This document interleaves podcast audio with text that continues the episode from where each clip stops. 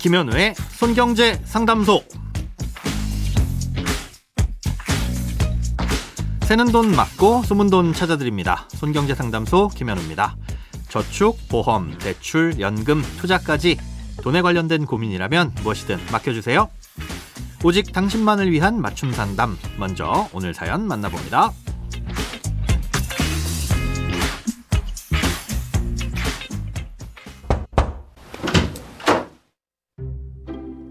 안녕하세요. 손경제 상담소 애청자입니다.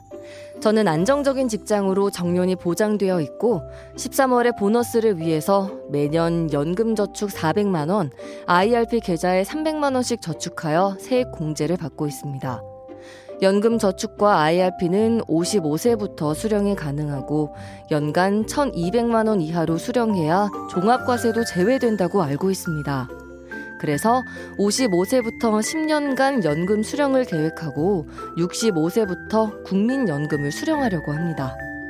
개인 연금을 수령할 시점에 아직 퇴직 전이라 계속 납입을 하면서 세액 공제를 받고 싶은데 55세부터 개인 연금 수령과 납입을 동시에 할 수 있는지 궁금합니다. 네, 우선 내년부터는 현재 알고 계신 것과는 세법이 조금 달라집니다. 에, 올해까지는 세액공제용 연금저축이나 IRP에 개인이 납입한 돈을 연금으로 받을 때 연간 1,200만 원을 초과하게 되면 다른 소득과 합산해서 종합과세 되는데요. 에, 내년부터는 초과할 경우 종합과세와 16.5% 분리과세 중에 유리한 것을 선택할 수 있게 됩니다. 에, 하지만 어찌됐든 1,200만 원을 넘기지 않으면 5.5%의 세금만 내면 되니까 1,200만 원 이하로 받는 것이 중요하죠. 예, 그런데 퇴직 이후에 여기 쌓인 돈을 몰아서 받게 되면 연간 1,200만 원을 초과할 가능성이 있으니 사연자님처럼 퇴직하기 전이라도 55세가 되어 수령 요건을 충족하면 미리 연금을 수령하시는 게 절세의 팁이라고 할 수 있습니다. 하지만 그렇게 연금을 수령하게 되면 그 계좌로는 더 이상 납입이 불가능해집니다. 예, 수령만 가능한 계좌가 된다는 뜻이죠. 예, 그렇다고 해서 아예 납입할 방법이 없어지는 건 아닙니다. 예, 연금을 수령하는 계좌 외에 새롭게 연금저축이나 IRP를 개설하시면 납입도 가능하고 세액공제 혜택도 그대로 받을 수는 있습니다. 다만 이렇게 새롭게 계좌를 개설하게 되면 거기에 넣은 돈은 마찬가지로 5년이 지난 후에 10년의 기간 동안 연금으로 받아야 낮은 세율을 적용받을 수 있게 됩니다. 예, 그렇다면 55세부터 납입한 돈을 60세부터 70세까지 나눠서 쓰셔야 한다는 뜻이죠. 예, 이렇게 하셔도 크게 문제가 있는 건 아니지만 다른 선택지도 있습니다. 지금은 55세부터 연금저축과 IRP에 있는 돈을 모두 수령하시는 걸 계획하셨는데요. 연금저축이나 IRP 둘 중에 하나만 연금을 수령하시고 나머지 하나에 납입을 계속하시는 것도 방법입니다.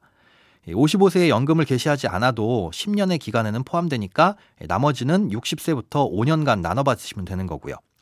예를 들어 55세부터 5년 동안은 연금 저축 위주로 연간 1,200만 원 한도를 넘지 않도록 수령하되 예, 총 10년 동안은 받아야 하니까 뒤에 5년 동안 받을 일부 금액은 남도록 해두시고요.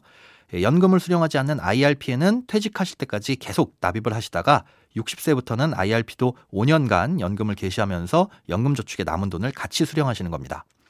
만약 이렇게 합쳐서 받는 연금액이 1,200만 원을 초과할 것 같다면 65세를 조금 넘기더라도 1,200만 원 이하로 맞춰서 수령하시고요.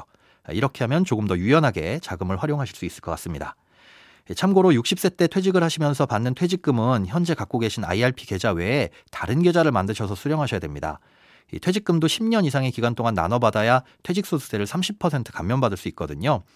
예, 그런데 만약 지금 납입하시는 IRP의 퇴직금을 합치게 되면 연금으로 수령할 때 이렇게 유리한 쪽으로 나눠서 받는 게 거의 불가능해집니다. 예, 게다가 혹시 퇴직금을 중간에 목돈으로 깨서 쓰고 싶어도 그러면 개인이 납입한 부분까지 전액 해지하게 되니까 자금 활용에 제약도 생기게 되고요. 예, 그러니 개인 납입용 IRP 따로, 퇴직금용 IRP 따로 개설하셔서 관리하시는 걸 추천드립니다. 크고 작은 돈 걱정 혼자 끙끙 앓지 마시고 imbc.com 손경제상담소 홈페이지에 사연 남겨주세요. 검색창에 손경제상담소를 검색하시면 쉽게 들어오실 수 있습니다. 여러분의 통장이 활짝 오는 그날까지 1대1 맞춤 상담은 계속됩니다. 돈 모으는 습관 손경제상담소 내일도 새는 돈 맞고 숨은 돈 찾아드릴게요.